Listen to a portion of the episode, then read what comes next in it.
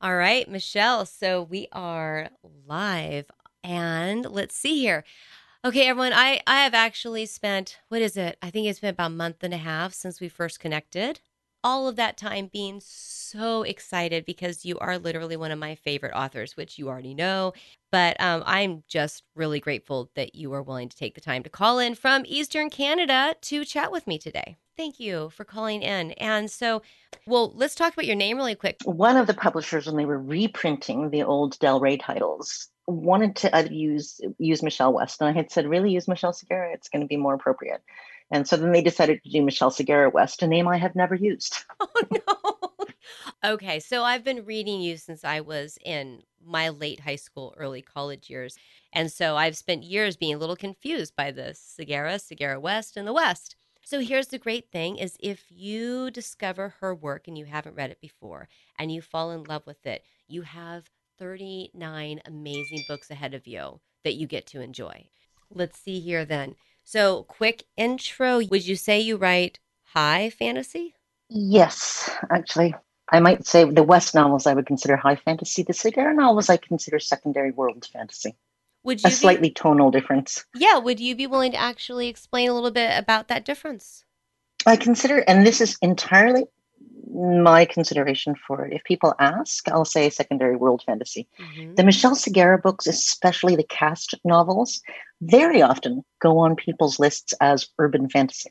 Oh. And then there are some arguments. People have arguments about them. Um, but they call them urban fantasy because tonally they would be urban fantasy in terms of the way the main character talks and the viewpoint, the the tone of the observations. Oh, I could see how someone could make that argument. Say high fantasy is supposed to have like a bunch of interesting terms like maybe, you know, the Elfstones of Shannara or something has a lot of really unique terms. High fantasy, it's not so much that. Um, I would say that high fantasy tends towards elements of the mythic or mythic archetypes. It's just, it's in the tone or the voice of the book so interesting. I love this. Every time I talk to an author, I learn more. Okay.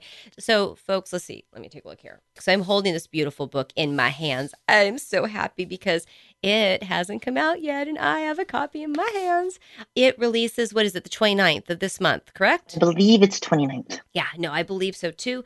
In the beginning, of course, it has the list. So, The Chronicles of Elantra, Elantra or Elantra? Elantra is what I say, but it doesn't really matter all that much. When did you first publish Cast in Shadow? I'm looking for like the age or the year span of this series. I'm sorry, I'm putting you on the spot. well, no, I, I, just have to go look it up. I'm just going off to the website right now.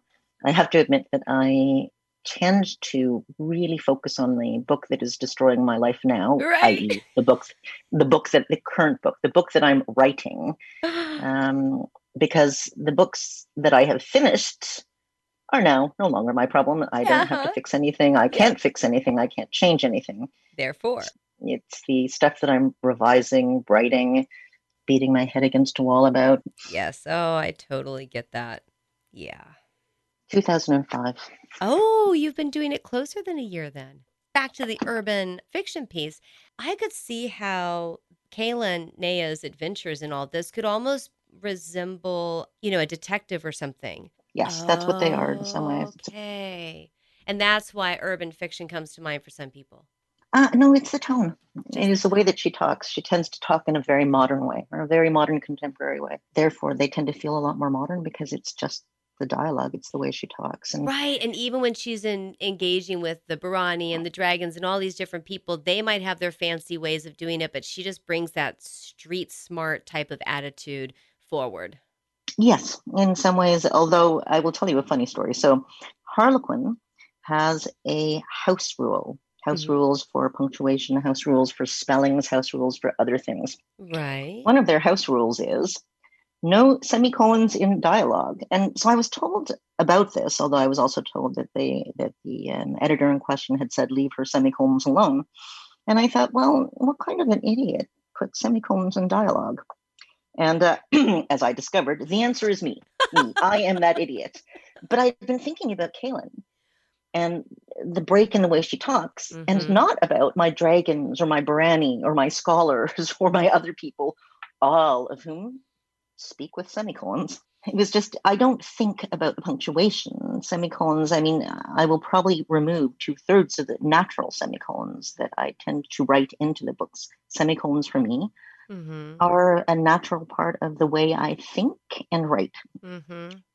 Some people find them pretentious, or some people don't like them very much, but Oh my gosh. Wow. Like it would never even occur. Pretentious implies judgment. I couldn't even imagine going to that type of a place, but. Mm. Oh, no, no.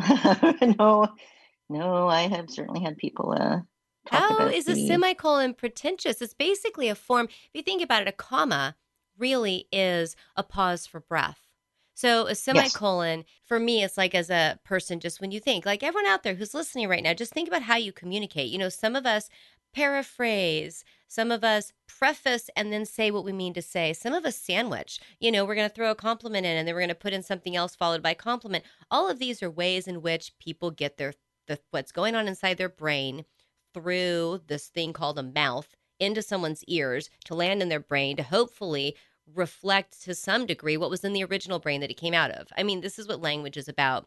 So a semicolon to me would simply be like a type of a breath or a type of a of a framing of the language. So I'm surprised anyone would have an opinion one way or the other. Well, nobody sees semicolons or commas when you're speaking, right? Right, but we start not getting rid of commas. No, we are not. But commas are not considered. Um, I don't know. I have no idea why. I use them. I use them, and then. But okay. there's some. There was one person I knew in a, who said basically, like I remember he was trying to read one of my books, and he said the semicolons were distracting, and I said, oh. "Why?" And he said, "Well, because my writers' workshop said that basically nobody uses semicolons, right. so you can't actually use semicolons, or it's it's considered unprofessional." And I said, "Okay, you're reading a published book." Yeah, that's interesting. The cast series is one of your several different series. I started off with the Sun Sword series, I believe is the title. The Broken Crown is the first book, I think. Yes. Okay. And then there's the House War series. Which follows on from the Sun Sword. Right. Sort of. And and okay, so I'm gonna bounce a little bit here because I went into Twitter and I mentioned uh, in the writing community, which is a really can be an incredibly warm and welcoming community. Um, and I'm actually asked, I said, Hey, you know, like I'm interviewing this amazing author. And is there anyone out there who loves her like I do? And you have a question you want me to ask? I thought, Oh, I'll just throw that out there. And so this woman responded, and I couldn't tell what she was talking about. So I had to ask because, and this is actually, and now I know, but it's so cool. But she said, Do you ever ship or not ship the relationships in your books? What was your favorite canon ship? What was your favorite ship that didn't happen? Were there any ships you hated? And I'm like, I'm seeing sailboats, okay? I was like, and this other woman, she's like, I'm seeing packages being shipped around. Like, what is this woman talking about? And apparently that means like it's short for relationship. It sort of is, but yeah. it's a colloquialism. It sort of is. Like, for instance, people will say, um, I'm shipping X or Y, and they'll say, okay, my ship has sailed and it still means the same thing. That the ship sailing means that the relationship that they wanted is happening. Let's just dive into that actually, because honestly, I like bad boys sometimes. And this other woman on Twitter, she said, um, how did she put it? She wanted more Lord Nightshade. And then there's the demon in the Sun Sword series, who was like the sort of the father figure to the girl demon. It's and, Isladar. Oh, okay. So honestly, you have all these really amazing potential dark romance things that sometimes happen, sometimes don't happen. How does that work on your end? Big question. Sorry. It's not really a big question, but I will say up front that one of the things that I cannot quite figure out how to add to a book is romance my own particular worldview, maybe. I don't know. I have read romances, I have tried to absorb what they have, but the actual structure of romance or romantic interactions, I have not absorbed it in a way that allows me to believe it enough to write it. Oh, oh, honey, we believe for you. yes, but what that actually means is I generally tend to let the interactions between characters be what they are. I don't have a plan. Mm-hmm. you know, you can. I, there were people who were quite upset at me um, with Hunter's death because uh. they had very strong relationship vibes from one of the, the main characters, Jewel, mm-hmm. and Devon Aterafin. But I mean, he's twice her age. So was he protective? Yes. In some ways, on some level, she is like a child to him. Mm-hmm. But the idea that that would somehow become a relationship did not occur to me. It did occur to many people, and uh, some of them were not happy. Um, but it hadn't occurred to me as a writer. Right, so, I remember that. Uh, yeah, um, I've mm-hmm. I've never been a romance reader. There was one book by a woman named I think Bertrice Small, if I'm getting the, the author's name right, called The Kadin, K A D I N, and it is about as non-romancy as a romancy book can sort of get. And i read that when i was in high school. And i like literally carried that book with me like i moved a lot. And it was this one of like you know 19 books that always was in a box moving with me. And that was the only technically romance book that i had ever read for like almost forever until recently um, jennifer armentrout who i believe technically is writing romance she came out with some ya also fantasy novels that have a romance edge to them, but I'm just really big into the worlds. So I don't have any expertise in this area, but it's the potentiality that is super exciting and the possibility that maybe something's going to come of it. So when you think of Lord Nightshade, you know, you you do a great job whether it's intentional or it's just natural for the characters of their there being this this edginess of this potentiality that obviously other readers are picking up on too. And then at the same time, you're thinking that would actually be really inappropriate, potentially, or not healthy for Kaylin. And yet, just the fact that it's a possibility, there's something about it that's very intriguing. So I, I don't know. But see now, at the heart of what you were, what you're talking about here, that's where the shippers are. Mm-hmm. Right? They're looking at it and they're thinking, okay, I want more of this. I want more of this it is not deliberate on my part. Are you one of the writers who feels like they create their own life and that you're co-creating with them? I will say oh, this is one of those things that's always very difficult. Let me go back to the question of process because everybody's process is somewhat individual. Yes. I think you have to sit down and I think you have to write your books and I think you write the books that are yours to write. And how you get to those books is entirely individual. However, for me, I have never understood the question, what's more important, character or plot? Because I you cannot have plot without character. Mm-hmm. You just cannot do it. So the characters are very defining. I have a rough idea of who they are, and I have a rough idea of what they're going to do. Do you know those situations in which you have two best friends, right? They're people that you adore, you trust them, they know your history, you have history with them and you're really really looking forward to introducing them to each other because you're certain they will love each other and it's not that you don't know who they are because you've known them forever so you do know them. And then you put them in a room together and they hate each other's guts out. They just instant antagonism. Oh, and you're left kind of thinking what what happened? What did i but you know mm. because you you do know them. It's just that you don't know how their interaction will go until they're put in a room together. Right. And that's Michelle and writing. um, there are people who have they have scenes with intent. This is what this scene has to accomplish. Oh, this is oh, what the scene point. has to invoke or evoke. Uh-huh. I have hope. I approach them hopefully. I think, okay, this is what's going to happen.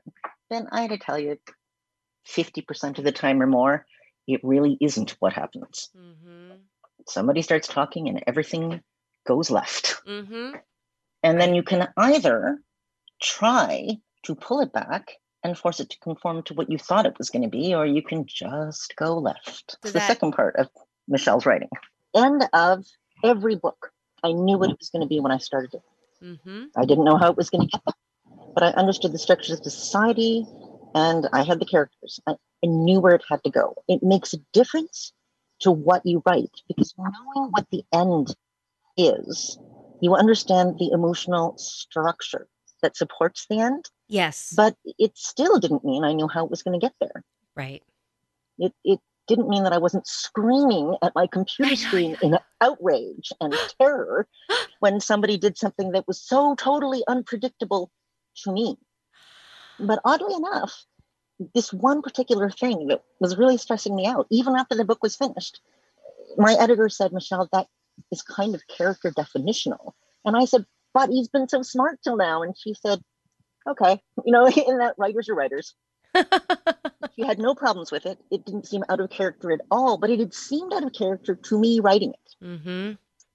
It's just, it was what that character was going to do. There was nothing that I could do, sort of chopping the entire scene off and, and again, forcing it that was going to change that. And I generally tend, if I have a choice, I'll go with the character.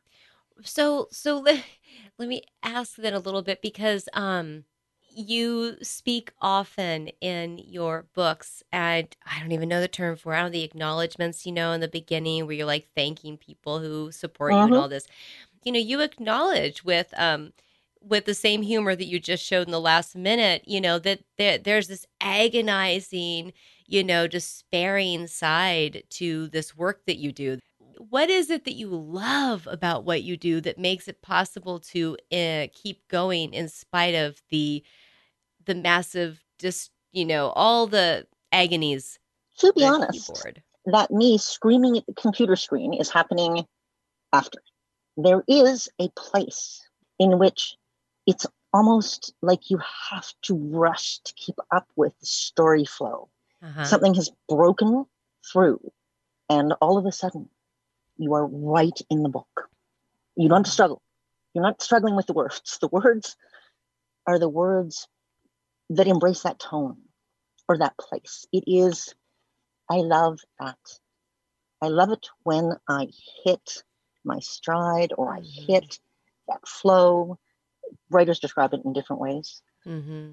There is a joy and an intensity in it that I have in almost nothing else. So I love writing when it is going well. However, however, to finish a book, you are going to get a whole crapload of times when the book is not going well. If you're not willing to wade through the wrong turns and the things not going well, then the things going well don't matter because they're incomplete. Right like someone who is you know plays professional football there's all the stuff that they love about it but they also have to accept they're going to get you know thrown on their butt and they might break a few bones along the way be sore They're going to lose know. games. yep yep yep maybe get concussions Exactly. yeah yeah exactly I love it enough that I'm willing to soldier through all the times when it is not going well. I actually love parts of writing an enormous amount. And when it goes well, I'll say something funny. If when I'm writing, I am weeping, it's something that always, always works on the page.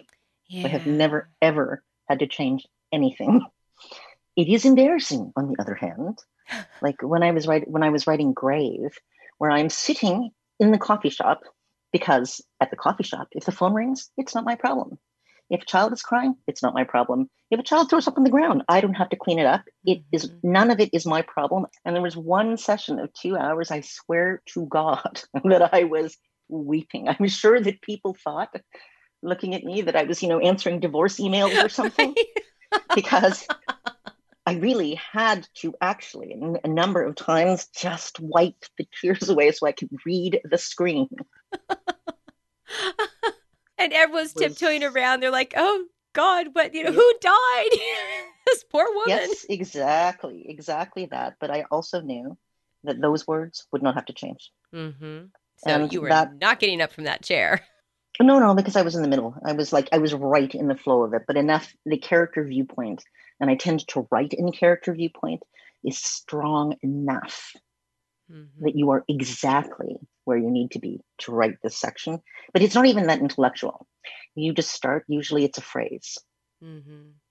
In this particular case, the character is trying to convince somebody that his guilt is pointless.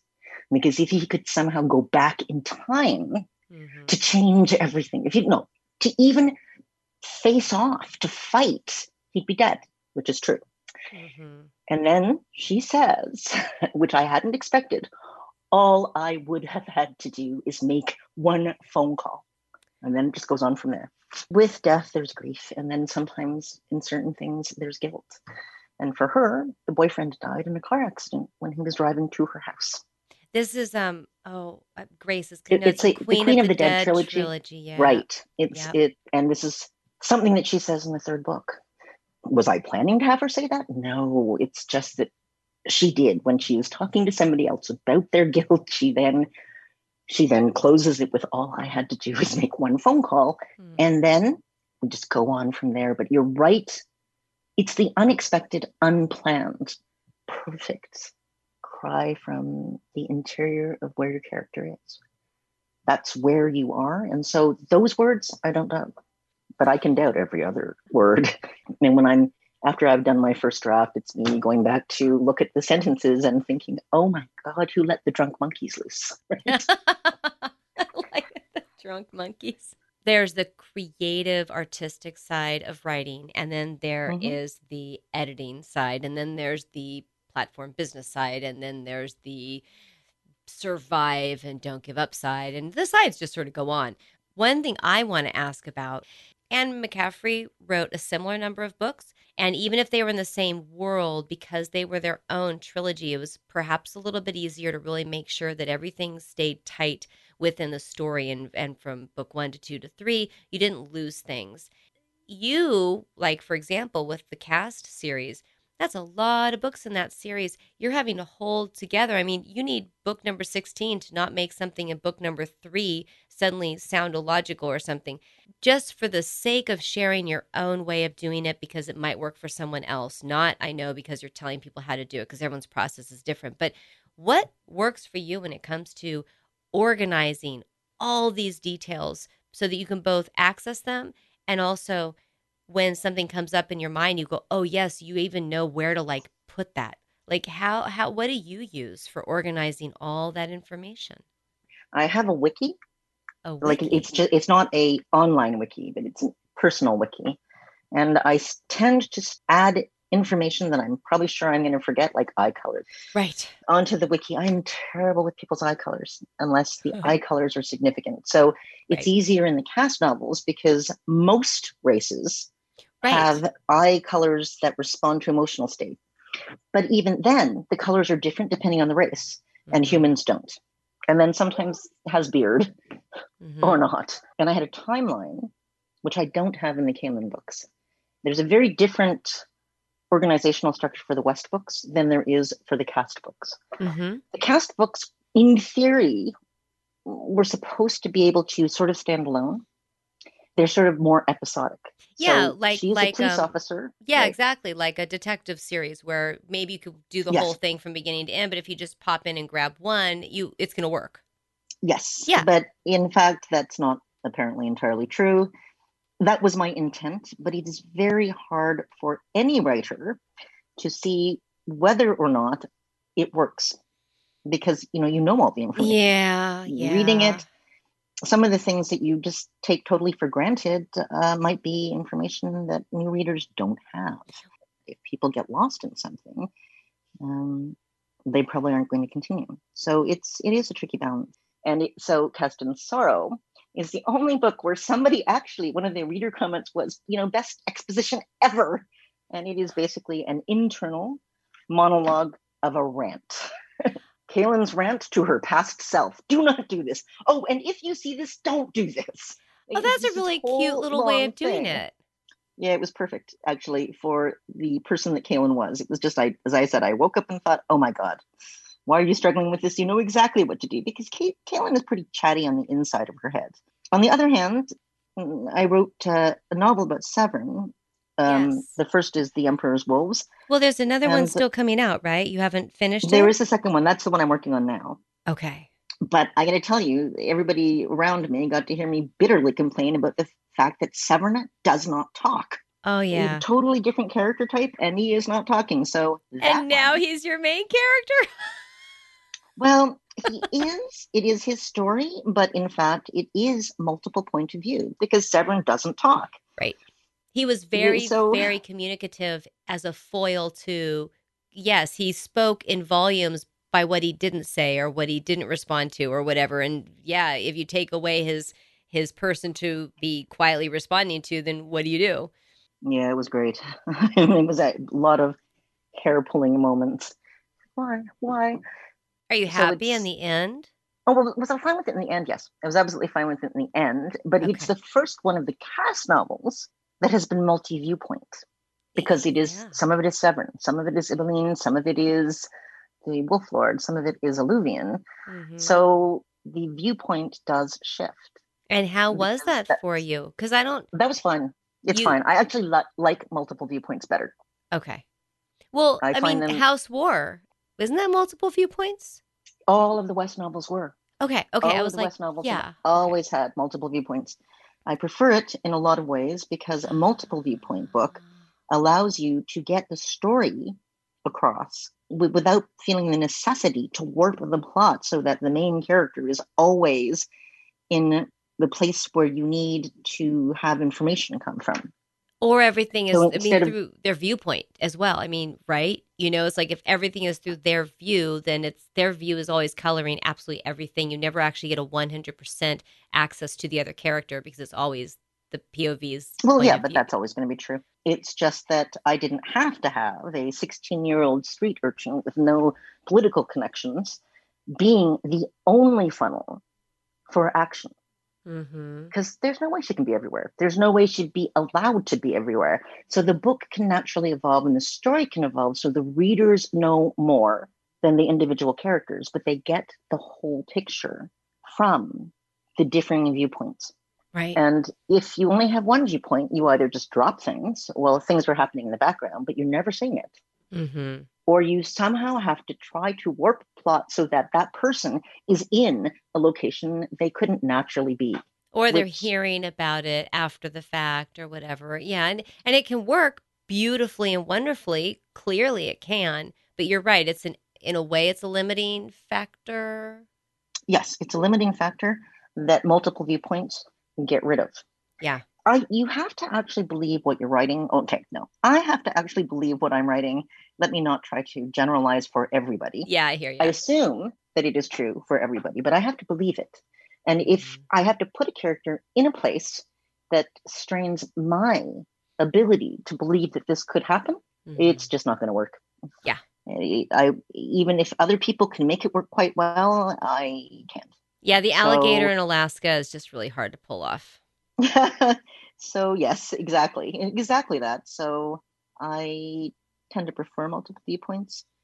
Um, you know, it's interesting with, in my novel, um, The Ghost Lords, which is not yet published. One thing I got from it was the idea of multiple point of view through flash fiction. So it's first person, but scattered throughout are these little tiny flash fiction vignettes that are written in third person from a different point of view. Each character that's important in book one gets their own little flash fiction vignette. And I don't know, I hope it works, but I really felt like it allowed me to expand into things that could not be seen through the point of view of the primary character. Uh, it's one of the reasons I don't love first person as a narrative. It's because it's it is difficult um, for the reasons that you've stated, right? Yeah. These are important characters, and first person but first person allows you to do other things that are mm-hmm. interesting.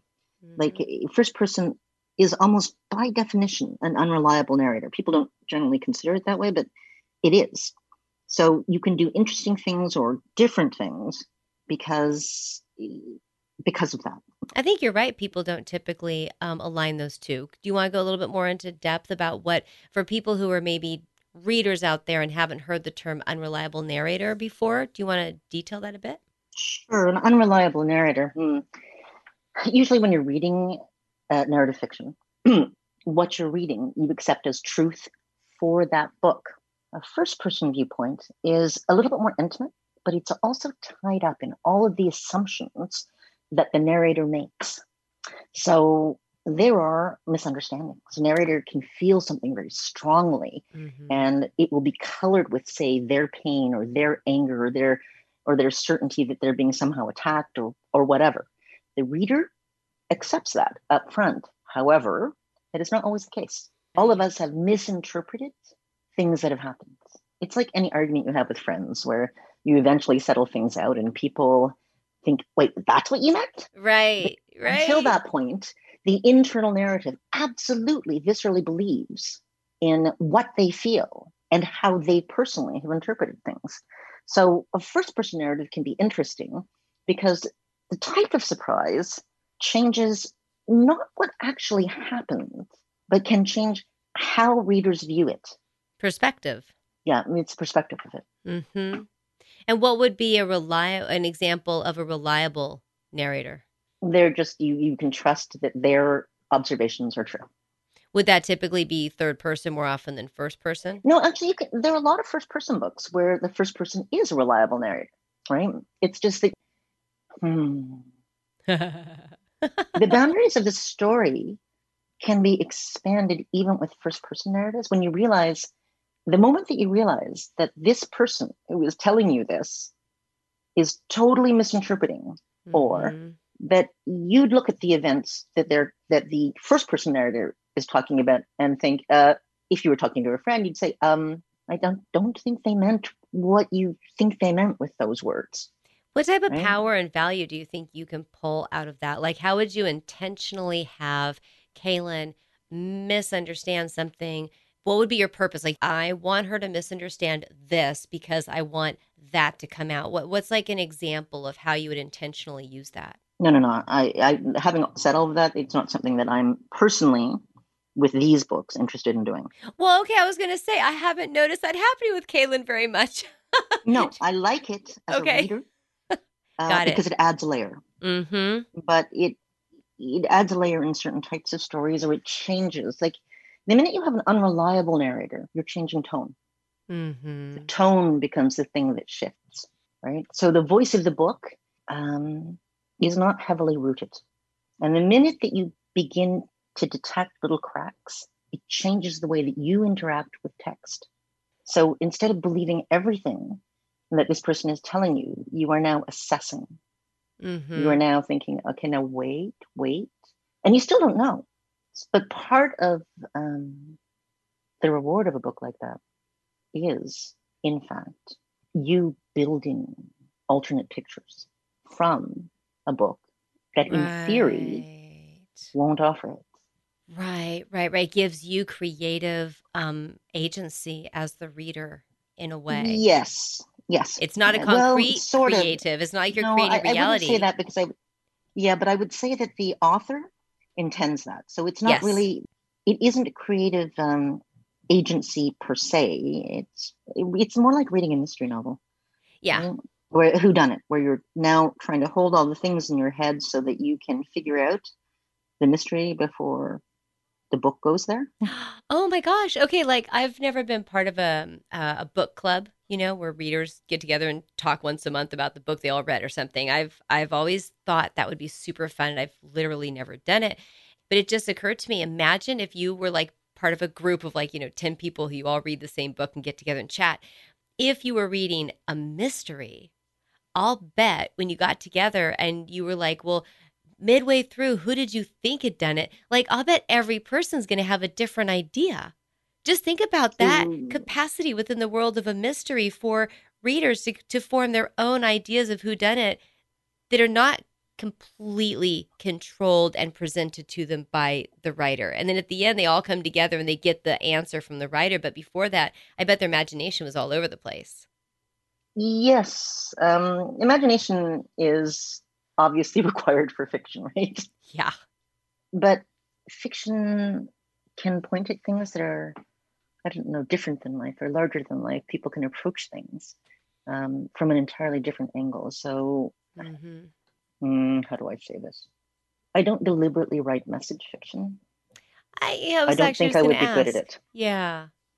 But do you feel like but, messages come through anyway? I think sometimes they do but they do because Kaylin herself, the character herself, is learning things, things that she believed. The third book is possibly the biggest one, where she's spent her entire yeah. life in this series up till that point, absolutely hating and loathing the mind readers. the the Tha'alani mind readers, and people who are basically capable of learning things about you that you don't want, as if those people are going to be attempting to do exactly that. There is a strong fear component to the deep personal loathing, and what she has to do, or what she does, is to uh, reevaluate when she Mhm. actually meets somebody That's finds true. out what There's their lives are like. Yeah, there was a lot of internal growth for her in that one for sure. Also, one thing I've noticed is, you know, I'm trying, I guess the what's the the duology? What's the name of the duology? Hunter's Oath is like one of the titles, I think. Sacred Hunt. Sacred Hunter's Hunt, Oath there you go. Death. Yeah. So, um, that one focuses largely on male characters, but similar to some of the other um, writers who I've been drawn to in my life, I think there's an innate empowerment of um, wrong word women. You have a lot of really strong female characters, and I could imagine a person who says, "I want to prove to the world that." You know, women can be strong, so therefore I'll set out to do this. Da, da, da. That's like one way to go about it. But it could just i mean i don't know if it's there's a level of intentionality or just instinct or desire or whatever but you definitely present brilliant empowered female characters as well as males but for women growing up in a patriarchy reading about women who are capable and and succeed that's important I would, um, how do I put this? I actually had another author friend whose name I will not mention, and she'd read Hunter's Oath and Hunter's Death, mm-hmm. and she loved the books, but she actually asked me on the phone, but why are all of your women so bitchy? oh And I thought, huh? So then I phoned another author, a mutual author friend, and I said, um, Alice, are my women bitchy? right? Like, why, why, why are they asking this question? right This writer said, after a pause, the thing that I have always liked about your female characters is how remarkably free from sentiment they are. oh yeah And I said, wait, so that's kind of a yes? She said, I think that they're exactly what they would be given the power that they have and the responsibility that they have. Possibly that would not be what was expected, but I honestly did not write them uh, in any other way except these are the women who are in charge of everything judgment, the running of the duchy, the government, because the men don't. Mhm. But the land is based on the hunter lords because those are the people who might have to die. So the women rule mm-hmm. everything except the hunt and the sacred hunt. And so for me, the responsibilities of rulership and the power are going to create a certain type of character interaction. yeah I, i never yeah ever considered it bitchy. No, no, and, and I wouldn't either. No, I agree completely. It's a there's a level of um there's a level of pragmatism when you have responsibility for Yeah. um large communal uh, uh events. I don't know what you know, if you're responsible for the kingdom, if you're responsible for the castle whatever, you know, um you you actually you have a lot of people underneath you who are looking to you for Mhm. leadership, direction, security, confidence. They need to know that they, what they're doing is okay and going to work because you believe in it so strongly. And so that you you can't just sit around and, you know, be like um super soft and weepy and insecure and and not sure of yourself and expect people to follow you. Nope. So to me, they were rulers and they did not speak any differently than a ruler would. Mhm. But this was when I discovered that the it's there's a strong embedded idea of what, what women should be or what feminine women should be or something that I had not considered when I was creating that particular universe. Mm-hmm. Oh, that's really interesting. Yeah. I mean, so I've I've interviewed some people who have definitely set out to tackle important issues in the world through their fiction. And I mean, dystopia does that in particular. Um, and um, but I Yeah, I wouldn't say that I get that sense from your books that you're out to like, you know, make a super big point. It feels to me like you are out to flesh out this world and create this incredible ride for your readers that is is worth their time. Well, I would say to people who are who are trying to more deliberately make points are also doing the same thing, because um,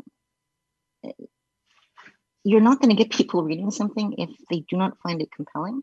Yeah, it's just a more it's a more deliberate choice. I mean, sure. Oh, I wasn't criticizing it. Yeah, no, not at all. No, no. I, but but the things that moved me to write these particular books were not that. Do you know what it is that moved you to write these stories? Well, I haven't finished the West books yet. Yeah. Uh, and yes, it's the ending. Mm-hmm. So with the Sacred Hunt, um, it was the well, it wasn't it wasn't the ending, as I discovered to my great sorrow oh. when I had to go past the point for which these books had been created and still had to finish the book. but the ending is very often it's a strong emotional response from me. So I have an end in mind and I know exactly what it feels like. The was that true for the Sun Sword series? Yes. So so so the, that's I guess where does that ending come from? Like like you know you're you're walking along you're sleeping in bed you're you're gardening i don't know what you're doing you're pregnant whatever and and you have this this ending that comes you have a sense of writing oh, oh my god well you know sorry uh, what is it that brings endings to mind maybe would be the question like like where because i know I don't know. Maybe it's really hard to answer, in which case we can blow off the question, but it is a question that people oftentimes are curious about that generative aspect. Um, for me, uh, the world starts with the Hunter books and the end of Stephen's arc. Um, I don't know if that was like I wasn't deliberately thinking, oh, what should I write about? Because that's not the way I work. Mm-hmm. Um, but the end of Stephen's arc, I could absolutely see. And so I don't make notes. I don't think, well, maybe I could write a story about this later. I just have that. And then if it persists, it is strong enough for me to carry a book. Mm-hmm. People sometimes say, well, well, you know, but don't you um, write down your ideas. What if you forget about it? And my response is often, if I forget about it, it probably would not carry me through a book. Yeah, yeah, yeah, yeah. No, very fair, very fair point. Yes. But I hmm. had something in mind, and I don't know how much of that is um, coming out of current events or the emotional reaction I've had to reading about some current events or mm-hmm. thinking about how people in actual reality would feel or respond to certain things. But mm-hmm. it, it's just, you have, I had this clarity of emotion and the layers of emotion. And that was the end of Stephen's arc. And then the question was, how do I create an emotional path from the beginning of a book to that point so that other people can maybe, if I do it properly, feel the same thing. Right. Poetry right. to me is an act of speaking in symbols that are recognized to people who read poetry. That the metaphors, if the most striking poetic metaphors for me, are the ones that I haven't thought of, but that immediately describe an emotion or an emotional place. Right. Fiction for me is forging the path. Right. How do I deliver this sense of emotion and response? Mm-hmm. What do I do to build the structural attachments so that when I reach that point, people will experience that emotion? Mm-hmm. Right. Absolutely. I um when I started my radio show prose, poetry, and purpose about seven and a half, almost eight years ago. The the reason I started it was because I feel like if we can combine the mind and the heart, it's when you have both that you can get like a real change in a human being. I think the change has to happen emotionally and not just in your mindset. Um, and that was sort of what I wanted to do with the radio show was bring forward writers of fiction and give them a chance to, you know, speak to that power of emotion to create lasting change and inspire positive social change in the world through stories. Yeah, I'm not sure that I think about it as social change when I'm working on it. I feel sometimes that it is. Um, I understand exactly what you're saying, and I agree.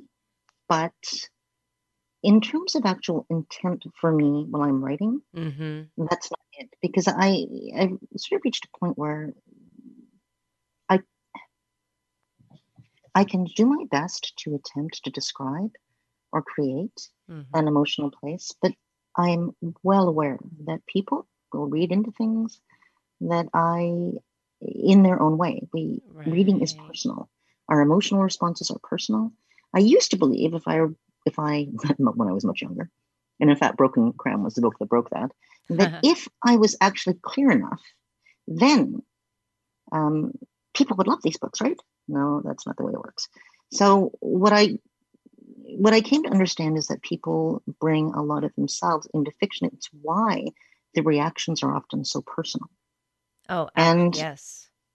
I accept that. I can do my best to make clear what I intended in the book, but people are going to pick up things that I didn't intend for them to pick up. That is the way it works.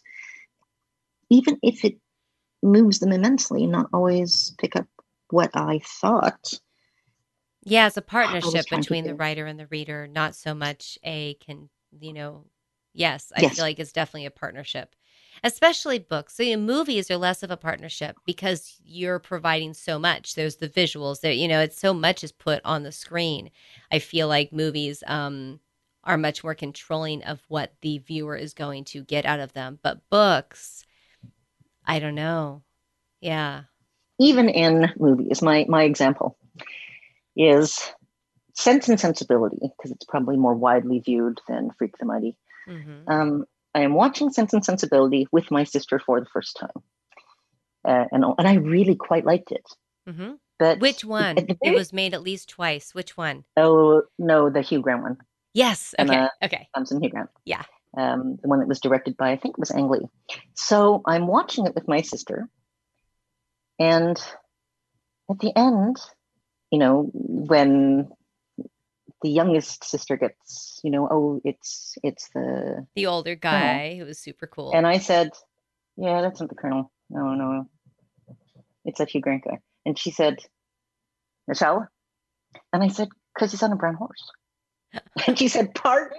And I said, well, did you notice? And this is me because I've only seen it once. Of these horses white except for the tail, and oh, Alan Rickman's horse is black. It's all black, and Hugh Grant's horse is all brown except for the tail they they used solid color horses, so I assume they did it for a reason. And she was just appalled because because I actually it took me an age to ask her, Kelly, do you see that Lucy person is doing all this on purpose? And she's like, Oh my god, are we even watching the same movie? Of course she's doing it on purpose, but it just you know, it was not as obvious to me. The two of you so were taking away totally different stuff. Yes, totally different things. Watching exactly the same movie for the first time. Period. Um, and, and I love Alan Rickman's character. Oh my god! Yes, I did. But what I mean is, the things yeah. that she had expected to surprise me, I'd spoiled because it was. I said, "Wait, no, but that's a brown horse." Right. Or how can you miss that she is deliberately doing this? Didn't you see the way that she looked at this? It's like, well, clearly no. I mean, I just it hadn't occurred to me. So so in a way, probably, when you're writing your book, you have to remember to let go of expectations or a desire to have control over what the readership is going to think of it to a degree. Yes. And then, you know, if the readers hate it, boy, they're really going to hate it. Aww. And part of the problem is fiction engenders emotional response. Mm. So if they're going to hate it, man, have you ever thrown a book that you absolutely hated the end of across the room?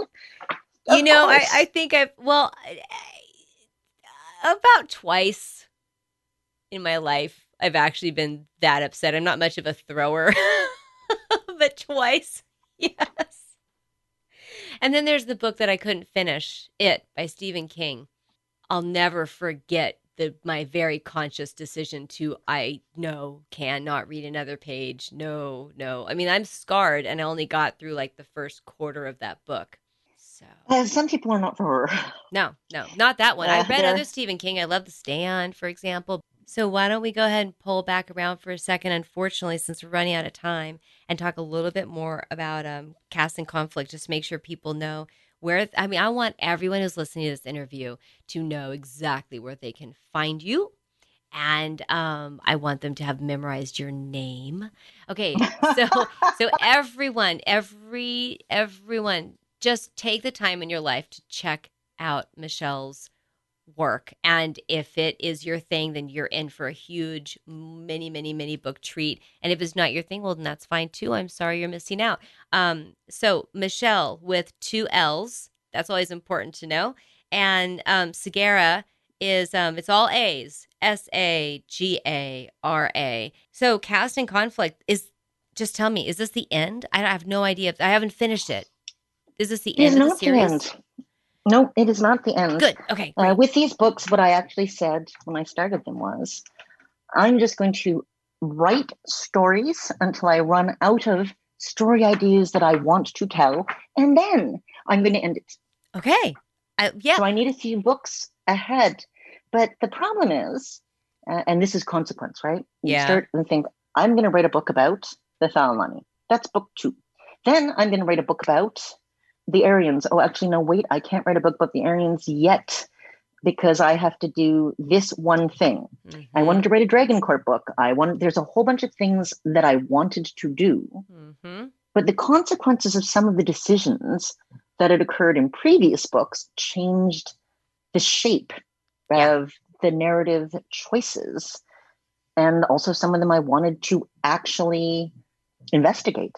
Right. So cast in Conflict comes out of Cast in Wisdom in a way. And it's because in order to even to, in order to get to the end, there are a couple of things I want from the very underexplored fiefs.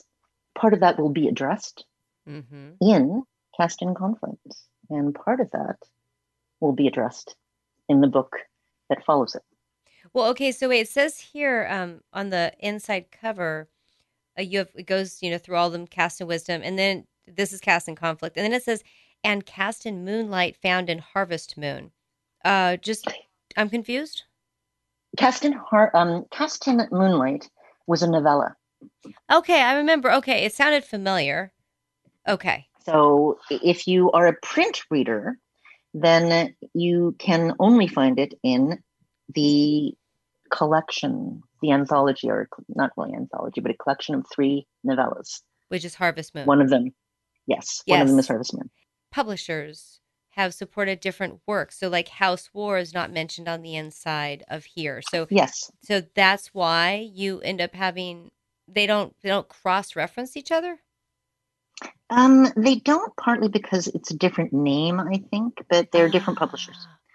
Ah, okay. Um and it's a different series.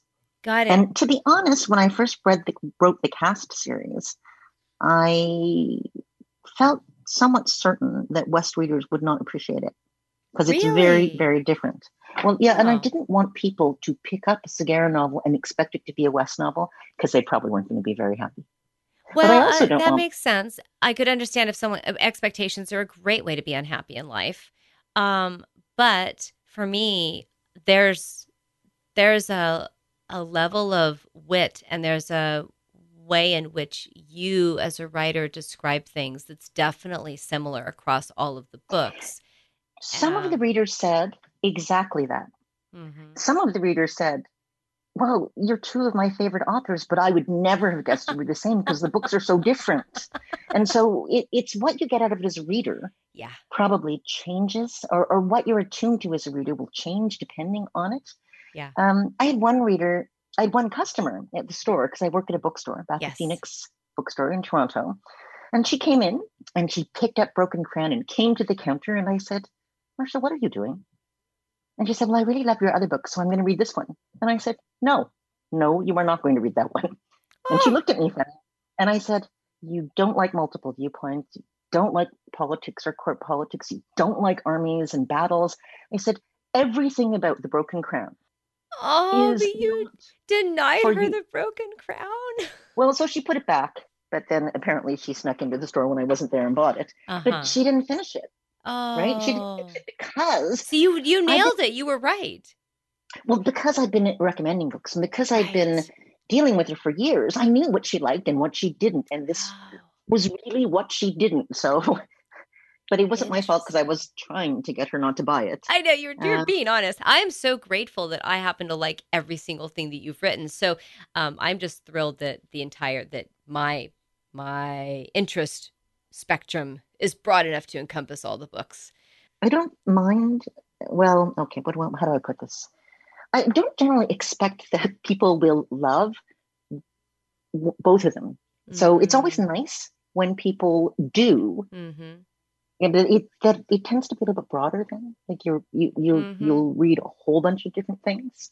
Well, if you came um, out with a western, I don't think I'd like it. I, I, I have never, I admit, um, been drawn to writing a Western. Yeah. Um, although when I remember that one of the big famous Westerns that I cannot remember, my dad really liked it, was based on the Seven Samurai, then I think, well, okay, maybe. never say never. No, never say never. I know you might be the writer of a Western that I would love. So there we go. Oh my goodness. All right. So, real quick, how do people find you on the internet?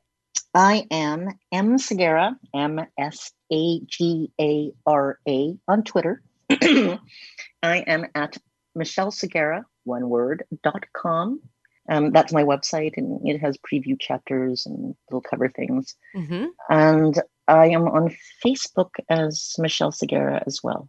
Excellent. Michelle Sagara. And so, everyone, if you go to my website, marchtwisdale.com, and you take a look at Michelle's interview, which will be under the podcast page, you'll also see that she has a bio there. And we always make sure that the bio includes links to where you can find people online. So if you've just tuned in at the end of this interview and you missed the beginning, you want to go catch it all, that's where you go, marchtwisdale.com. And if you want to see all these beautiful books by Michelle, it's Michelle Sagara. Is that com?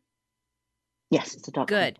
Excellent. And then Twitter would be M Sagara. Yes. Got it. Okay.